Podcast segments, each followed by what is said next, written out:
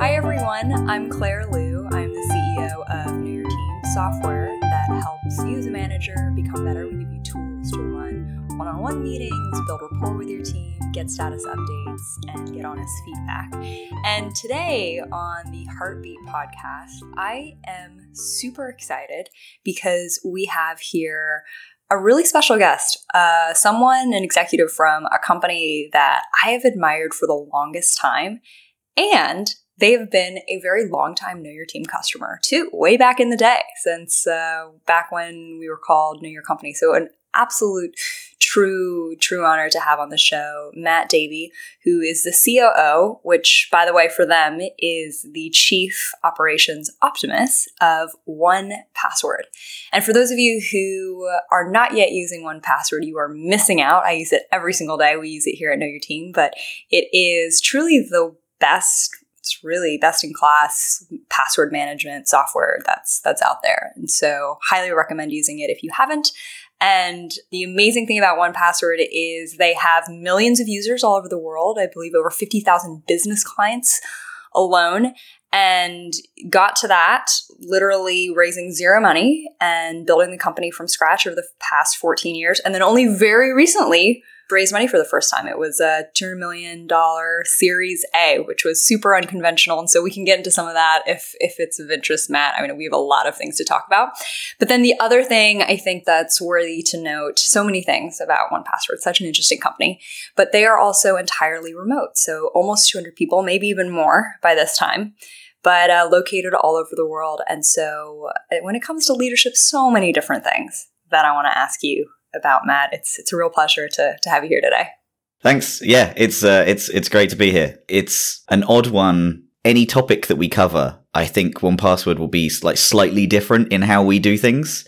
And I think that's a combination of growing organically and not constantly being fast paced at hiring, right? I think within, the 14 years that we've been running the company, we've doubled nearly every other year.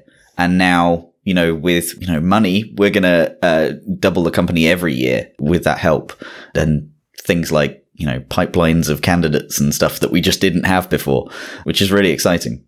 So exciting. And I've got about a million questions I want to ask you about how you manage that growth. I know 1Password's culture is super unique, how you sustain that culture through growth. But I got to start with the one question, Matt, that I ask every single person on this podcast that I've been doing this for the past few years. And so, you ready? I'm ready. Okay. So the question is, what is one thing, or it could be several things, that you wish you would have learned earlier as a leader? So for this to add a bit of context, I joined 1Password nearly 8 years ago now. So it's been a long time. And I joined as a designer. And I was kind of working on the apps, or what we call the client apps, which are kind of the end user thing, what people use every day. And then, slowly I started working on the business end of it. So the management, where you go for billing, where you go to add people to your account, where you set up sharing and configure everything. From there, I kind of started leading the design team. And then, probably about 4, maybe more years ago, we actually added a marketing team, which we didn't have before. Everybody before either supported our customers or built the product, right? We had basically pretty much 3 types of employee: a customer service person, of which everybody in the entire company does customer service. So just to, add that thing that we probably need to talk about at some point. And then, or was a developer or was a designer. That was kind of it. We had no management, we had no marketing, we had no sales, we had people who built the product. So, I mean, going back to your question, the one thing that I think I've tried to hold on to too long, that's how I'm going to interpret that question, it is basically perfection. Like, coming from design, I always have the mentality that developers always want to start over, always want to go file new projects, and designers always want to have that second chance at perfection, right? That second chance to kind of add something and iterate. And there's limited people. There's always limited people. That's what we found. And the ability to have a, you know, to tidy up after your stuff is not always there. So really, I've learned that, you know, it's not going to be perfect the first time around. You always are going to need, you know, that second round of feedback. And as I've taken on more things, like currently my role oversees product, marketing, and design, kind of three areas. You don't get there day one. You don't get to that state of, hey, I can, you know, share this on Dribbble as a designer, or, you know, hey, this campaign worked perfectly. Like that was my takeaway as I moved into more areas. I always expected it to have that payoff that design has. That's like, I've done it. It's good. Let's go. And that's just not the case with other areas. Maybe that's more about me expanding into different areas than me managing more areas, but yeah. Well, so there's so many different things that are fascinating about that response, Matt. I think one is just sort of the reflection of that answer in, I would say, likely the uniqueness of your role and the growth of the company, right? Here you are as a COO that started off as a designer. I don't know how many CEOs I've met where that's been the case, right? Well, I think that attests to not many COOs not doing operations, which I kind of don't really do. Like, I understand why I have the title that I have. It's because we have essentially kind of three C-level people as well as founders in the company. And so you can't just have a chief design product marketing officer. It just doesn't work. So I see why I see the title change there, but yeah. Oh, absolutely. No, and so I only point that out because I think in your answer of trying to find or expecting almost that perfection to happen as the role expands matches up, I think, with just the fact that the role, it's the transition from, as you were saying, what you were used to of seeing success as. It was the final beautiful, polished pieces that you can then put on Dribbble or feel like, okay, this is now done. And management and leadership is not like that. And so I love just like how in the context of your progression that's been true. I was curious, Matt, for you, was there anything in particular that you found especially difficult to look at and be like, this is so far from perfect right now? I mean, yes. We have I hate to say unique because I'm sure there's other companies like it, but we struggle to find any. We don't have any analytics at all within our products.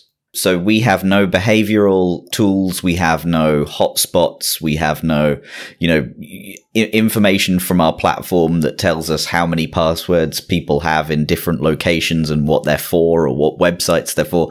Like, that's obviously a thing that people don't want, right? Your passwords and the things that you store in 1Password are private by the very nature of you storing them there. So it's difficult to build a product like that and to market a product like that when it's all mostly based on intuition.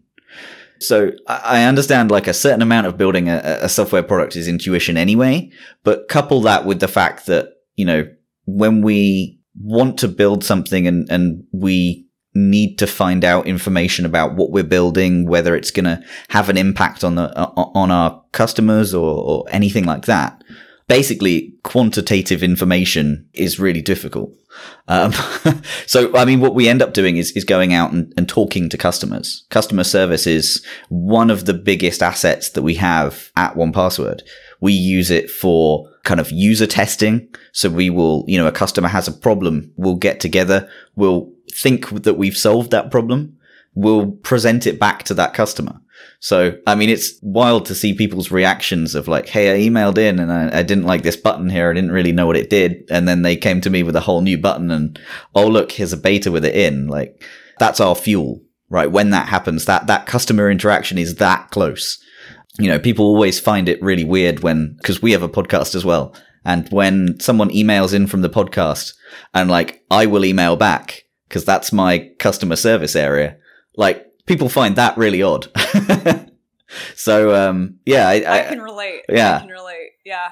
Like when you have that from a product point of view, like all of our product designers and product managers are all speaking with customers to find out that information. There's no like huge repo of analytics that we've gleaned from that. Mm-hmm. So I think that's, yeah, I've kind of forgotten your question now, but I think that's like what I think that's like a massive challenge that we've overcome just through work, really, just through sheer talking to the amount of customers that we have over the last 14 years has given us that insight. Matt, we can throw away my question, honestly. I love this other path that we're going down. Well, whatever, because what I'm so curious actually to hear is, to what degree do you think, if any, the connection to customers has actually influenced your leadership style or how you approach managing your team at all at 1Password? Oh, it absolutely has. Okay. The empathy points that you get from having a kind of customer champion over a feature is huge. But there's some entire projects we call internally after the customer that started that issue. Like, obviously, first names only, privacy and all that. But like, yeah, we've literally, sure, you know, named whole project teams after the customers that have been involved. And I think it just speaks to the culture of how much we try and care, you know, for the use cases of that customer. Like, they're not personas. We try and really not deal with that, because I think it detaches you from the problem. Like, it's really hard to detach yourself from a problem when, you know, right up in the product spec is a link to the customer that had this problem. Absolutely. Almost the worst, maybe, or is just willing to give us a bit more time to talk to them and figure it out. So It's really that empathy lead, which has been really important for us. When I joined, I think we were 23, 24 people. Yeah, I think we're well over 220 as of today. And scaling that customer attention has been really difficult. Obviously in training, like we bring new people in, like, but that has always been at the kind of core of where we look first. When we think we know what a good solution is to a problem, it could be a situation that we had several years ago where we were like, no one uses this internally. We'll just get rid of it in the next release. And then we had 10,000 emails the next week, and we were like, okay, we should put this back. We should put it back, yeah. So I think it's kind of stemmed from that, like a little bit of fear of getting 10,000 emails again, but also having that customer like really care about that problem that they had. Sure. Our user base are really passionate. Like, for a password manager, it seems crazy, but like, yeah. I'm like a total fan of a password management system. It's absolutely, I mean, I think that's what's one of the many fascinating things about 1Password. I do want to come back to this idea of the challenges maybe that you would have faced around that growth from being employee 23 or having 23 employees to now to over 220. But before we do, one of the things I was curious, and the reason I had asked the question around, you know, to what degree do you think does a connection to customers influence leadership style, is because I was thinking, Matt, about how a lot of times, sort of from an organizational scholarly perspective or however you want to think about it, a huge motivating factor for why teams coalesce and align and actually work well is because they are rallying around some sense of vision, some sense of picture of a better place. And oftentimes what most companies and teams struggle with is just the fact that that vision isn't very clear. And so then to peel it back one more layer is, okay, that vision usually isn't very clear because not everyone on the team, and especially actually leadership, the bigger the team gets, is as connected to the people who are benefiting directly from the work that they're doing. And so it was almost sort of my academic hat was on of just wanting to understand, you know, to what degree, if any, is that connection to the customer actually interweaving and connecting everyone at 1Password, including leaders, as this company is growing rapidly, to say, this is what we're always about. This is where we're all on the same page. This is sort of our true north, is that connection to our customers. Less so of a question, Matt, and more just of an explanation of why I was so curious to understand that. I really think it is that element of everybody in the entire company doing customer service. Like, obviously to varying degrees, and as we grow, the varying degrees have gotten bigger. Yes. But everybody is in there somewhere.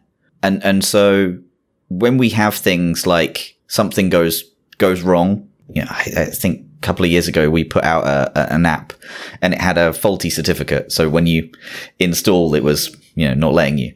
And you know, our customer service like numbers went up significantly, and mm-hmm. everybody in the company was like, okay, yeah. down tools, I'm going to go and, you know, answer some and reassure some customers. Like, thankfully we have checks in place for stuff like that now, but you know, it's that kind of, everybody has that in the back of their mind. Yes. It is the backbone of the company is like treating our customers how we would want to be treated under customer service, because you know everybody's had a bad customer service experience and they're not very nice, especially with something like 1Password, where not accessing it makes you feel completely helpless. And so I think that's why our customers are so passionate. It's because about, you know, it's what you store in there and the amount of trust you have in the product, and that is not, you know, something that we take lightly. Yes. Well, Matt, let's circle back around then to one of the many different areas that I was so eager to dive into. So this growth, right? Insane. Doubling every other year. I mean, this is literally purely off profits and money that's being reinvested into the business. Like, you hadn't raised money to date while you were doing that, and just absolutely incredible organic growth, no marketing, no sales team, right, while this is happening.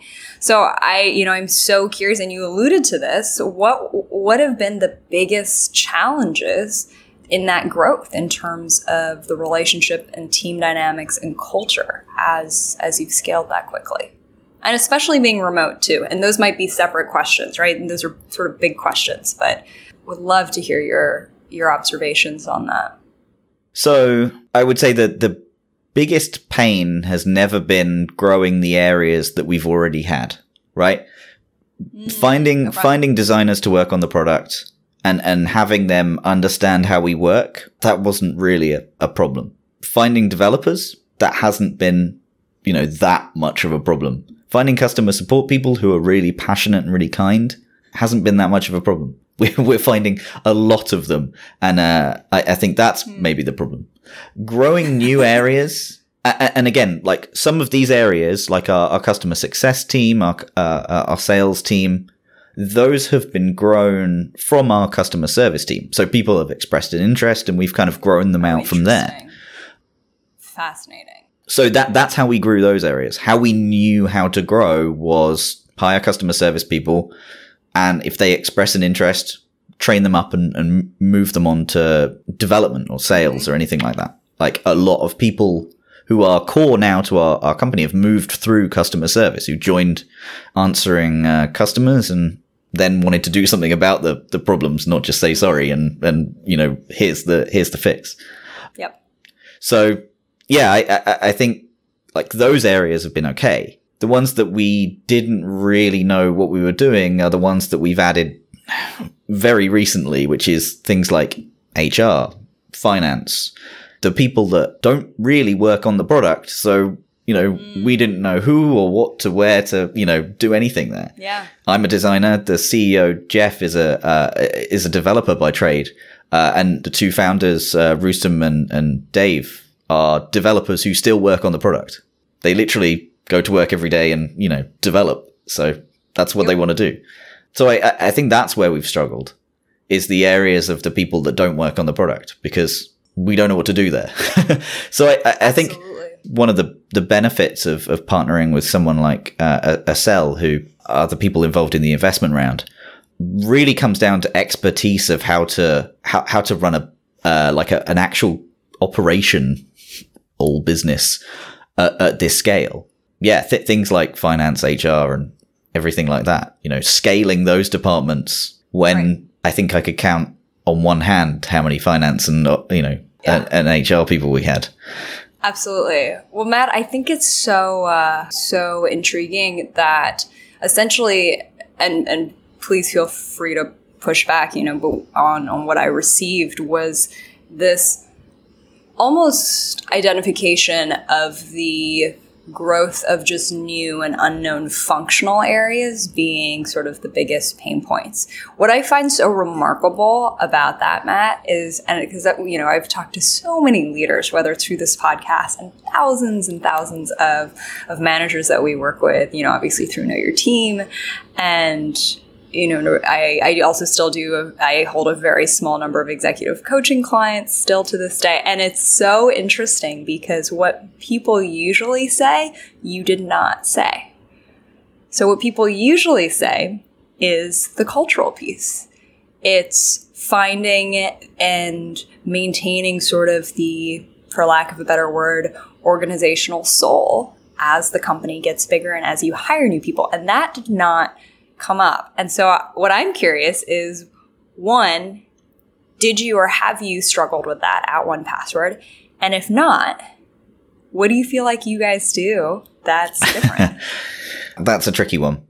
I couldn't write down on paper what we've done, but I could tell you what is the secret sauce almost. Our real values, I would say, are security, privacy, community, and kindness. So I would say that the community one is a new one that I've tried to kind of spur us on, but security and privacy, one, we're a very private company. Like before the announcement of funding, no one really knew how big we were. No one really knows like that much about us, how many customers we really have. We almost don't know that ourselves. It's a long story there. You know, we're very private internally as well. Like how we treat customer data is like nuclear waste. We have as few people to touch it as possible, the right storage containers and all that kind of stuff. Like however you think about it, we treat that stuff really carefully. We don't Slack customer emails around. We will send the link to the thing that you need to log into in order to get there, right? And we're really careful about this. And in bringing on, you know, all these new people, we've instilled that as a practice, as a kind of a thing that you need to absolutely abide by because this is our core. It doesn't really strike us as this is a culture and, you know, oh, you might want to do this and oh, hey, like, let's get on a call and we'll drink this kind of coffee. Like it's not to us, it was a fundamental. Mm. And I think that's kind of different than some other values. Absolutely. And then security, it's exactly the same thing, right? You know, you are responsible for a huge amount of customer data in terms of when someone sends you a diagnostic report or something from their device. It has things like their device name and, you know, it doesn't have any what, you know, some people might say secrets, but it's still, you know, personal identifiable information that you're holding. So securing your own laptop again is one thing that like, and again, this feeds into the remote thing, but like, sure. We absolutely install that as a fundamental. Here are the things that you absolutely must do because, you know, like, we have a pretty good security track record. And we want to maintain that, right? Right. And then I would say on the kindness thing, when I joined, Dave, one of the founders of the company, was the one to teach me customer support, right? Mm. It was a very, like the way that we do customer support is incredibly empowering as an individual, right? Like you're not going to get told to go through 3 manager positions in order to approve someone getting a small discount that they want, or that, you know, someone wants to move this and, you know, we really do try and make absolutely sure that someone has the tools that they need to in order to make a customer happy and to go or almost to the extra distance as they need. Yep. And so I think that comes into it as well. We're very generous with time and everything like that. And it just feeds into this whole thing of, really another foundation that was, you know, there is most of the time, and especially when I started, there was no one above you to go to to say, hey, yeah. Can I give this customer a 10% discount? Like you were taught how to go and generate a 10% discount, and then you went and did it. Like that was the chain. Yes. And I think we've tried to keep that to a certain extent. Like we've tried to keep the kindness surprises customers. It really does. Like, if you can say, actually, like, I spoke to the developer and we fixed this thing in the next build. Like, it's going to come out here. Just go and download it. The look on people's faces, I imagine, when I'm, you know, writing the reply like that, yeah, it's just like nowhere else. At least, you know, we like to think it is. So I think those fundamentals are really instilled in the culture because that's how you do your job, not what you try and believe in while you do your job. The community one is a little more kind of me trying to push stuff. It's we have lots of small communities internally, and I think that's kind of how we've kept it to feeling like a small company. So, you know, we have a room to talk about coffee beans. We have a room to talk about books you've read. We have a room that is our water cooler that seems to pass around songs of bad recordings of me today. I was recording a podcast. I said something slightly amusing and someone added a drum and bass track to the back of it and put it in the water cooler. So, you know, that might make its way out eventually. Yeah. So, you know, stuff like that happens in small communities. And I think that helps people with the idea that we are growing so fast, right? That the people that have been here as long as I have, and, you know, several people have been here a lot longer than I have, to help that kind of, oh, there's a lot of people here, you know, that kind of feeling. Right. I think hanging around in multiple smaller communities, you realize, oh, actually, like, I know a lot of these people. It's just I interact with a smaller number. Absolutely. Thank you so much for sharing that, Matt. I would love to go almost one level deeper, right? Because I think everything that you shared is immensely applicable when you just think of actually operationalizing values versus just saying that this is something we'd aspire towards, right? So you're talking about very tangibly how are the ways that people are acting are actually reflecting each of those values, which I think is amazing. What I would love to do is just get in one more level deeper, because I know for myself and so many other leaders who are listening is exactly how does one do that, and specifically in a remote team. So, for example, very tactically, right? Do you rely on a lot of written communication and asynchronous communication to communicate this? Do you put a lot of emphasis in onboarding and training? Do you have, for example, a buddy system in the company? Do you focus a lot on in-person meetups? Do you not? I'm just so curious, just very, you know, sort of on that tactical level, what you feel like, oh, these things actually seem to really work just for us. Yeah, we do a lot of things. And I never feel like we do them in a way that feels like, oh, here's another one of these forced pieces of fun or something. Like, I think we try very carefully to not do many things, but do them well. Okay. Yeah. So I think one of the weirdest things that we do, I've never heard anyone else do, so is we meet up once a year and we get the whole company together.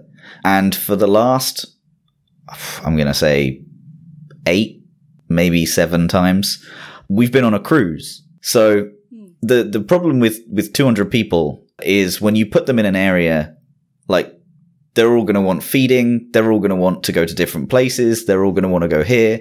Like, then we start needing stuff like, oh, we need a projector because there's too many people sitting in front of the telly and you can't just shout at them, you know, so we need microphones and all this kind of stuff.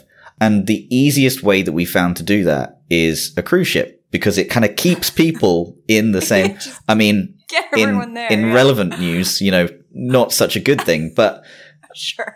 We all got on a cruise ship at the beginning of this month and had our kind of annual get together, in which we do things that we think that is the only time that we can do them. So it's for huge kind of company-wide efforts. So last year what we did was we decided that the customer support responses weren't fast enough, right? We were taking a day or 2 or 3 where, you know, we want to take a couple of hours. So what we did was we completely reorganized the customer service team in terms of when you joined before, you answered customers. Maybe you were in the billing area. Maybe you were in the this area, maybe you were in that. Like, no one really had a specialism. And so that was kind of important in the early days because, you know, you had these kind of pillars of wisdom that were here for a long time and they knew everything about 1Password. You know, oh, it's not Wi-Fi syncing over three networks. Like, here's the thing that we're going to do. As we moved to a service and the product came a lot less complicated, we found that people really could, you know, specialize in one area. So yeah, like specializing in an area really helped. And that, that was a huge deal. Like, we had to get the whole company in order to do that just because everybody has an investment in customer service. So, and then what else do we do? We do a Secret Santa, which is quite fun, in which we end up with something. You kind of add a little like information about you, and then the fact that we're worldwide remote makes Secret Santa really fun because, you know, you find you get Russian poetry like I did last year, and then I was like, I'm pretty sure I know who this is because it's you know, from Russia. So yeah, that's quite fun. We are also very adaptive, I think, as a company. I've worked at small companies. I've worked at kind of really large, massive institutions, and we are obviously, you know, slower to change at a couple hundred people, but we're still like pretty fast. We can, you know, roll a tool out and just have people start using it in, you know, no time. So I think being adaptive and being like, and changing this kind of stuff is another thing that we do. If something isn't working, we just change it. There's no, you know, if we want to bring in another tool, we just do that. If it has no worth, we just get rid of it. And I think that flexibility has really helped and is one of the things that has kind of kept us communicating well internally, I'm going to say. You know, absolutely. We have problems like every company, right? You know, where do I put this? Is it in this tool? Is it in this tool?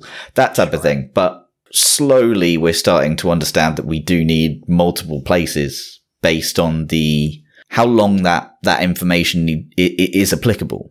You know, Slack is great for what Slack is great at, but if you want permanent information, it probably shouldn't go in there. So finding those other places and putting information in there, like, I think that's the adaptiveness of as we've grown and going probably to the most popular tool. But, you know, we've kept that steady over the last 14 years. Absolutely. I think we moved from HipChat to FlowDoc to I think we moved chat tools until we got to Slack about 10 times in you know, a matter of months. So, and I think that type of thing, you know, people come to expect now. Yeah. Matt, do you feel like as a remote company with over 200 people, that there's anything in particular that you feel like is absolutely critical to the team working well as a remote company in particular?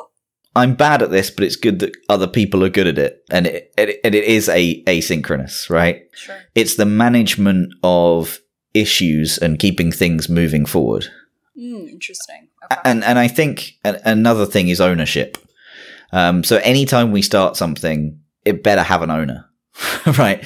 Like, it's all right me saying, right, okay, we're going to do this marketing experiment or we're going to build this page on the website. If there's not someone who owns that and feels responsible for getting that done, even if it's me or someone I you know, want to get excited about that task, I think ownership is a huge one because it means that, you know, regardless of time zones, regardless of location, that's their goal. They're going to make that happen. That's what they're, you know, they're really excited about.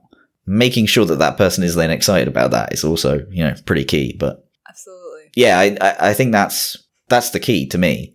Yes. It's trying to leave an audit trail that is accessible. Something like, you know, we use GitLab and everything is an issue. Everything that anybody works on, be it a marketing product, be it a like an email newsletter or a web page, or, you know, even going down to the product itself, right? Server level, anything. Everything is an issue, and that issue then gets a comment trail, and, you know, you can kind of look up where projects are pretty instantly by just, you know, you don't have to kind of ping five people in Slack. Like it's key to have it all in one place, I think. As soon as, you know, your marketing department starts to use a calendar in here, and, you know, that's where things get difficult, I think. Absolutely. Well, I find it so interesting because I would say that is true, not just of remote teams, right? But any team, you need ownership in that audit trail so that when you folks come on board, that's transparent. So Matt, thank you so much for sharing all of your wisdom and incredible insights into just the really, really remarkable path that 1Password has taken and the way that you've helped contribute to that and led that. I've learned so much actually in listening to it.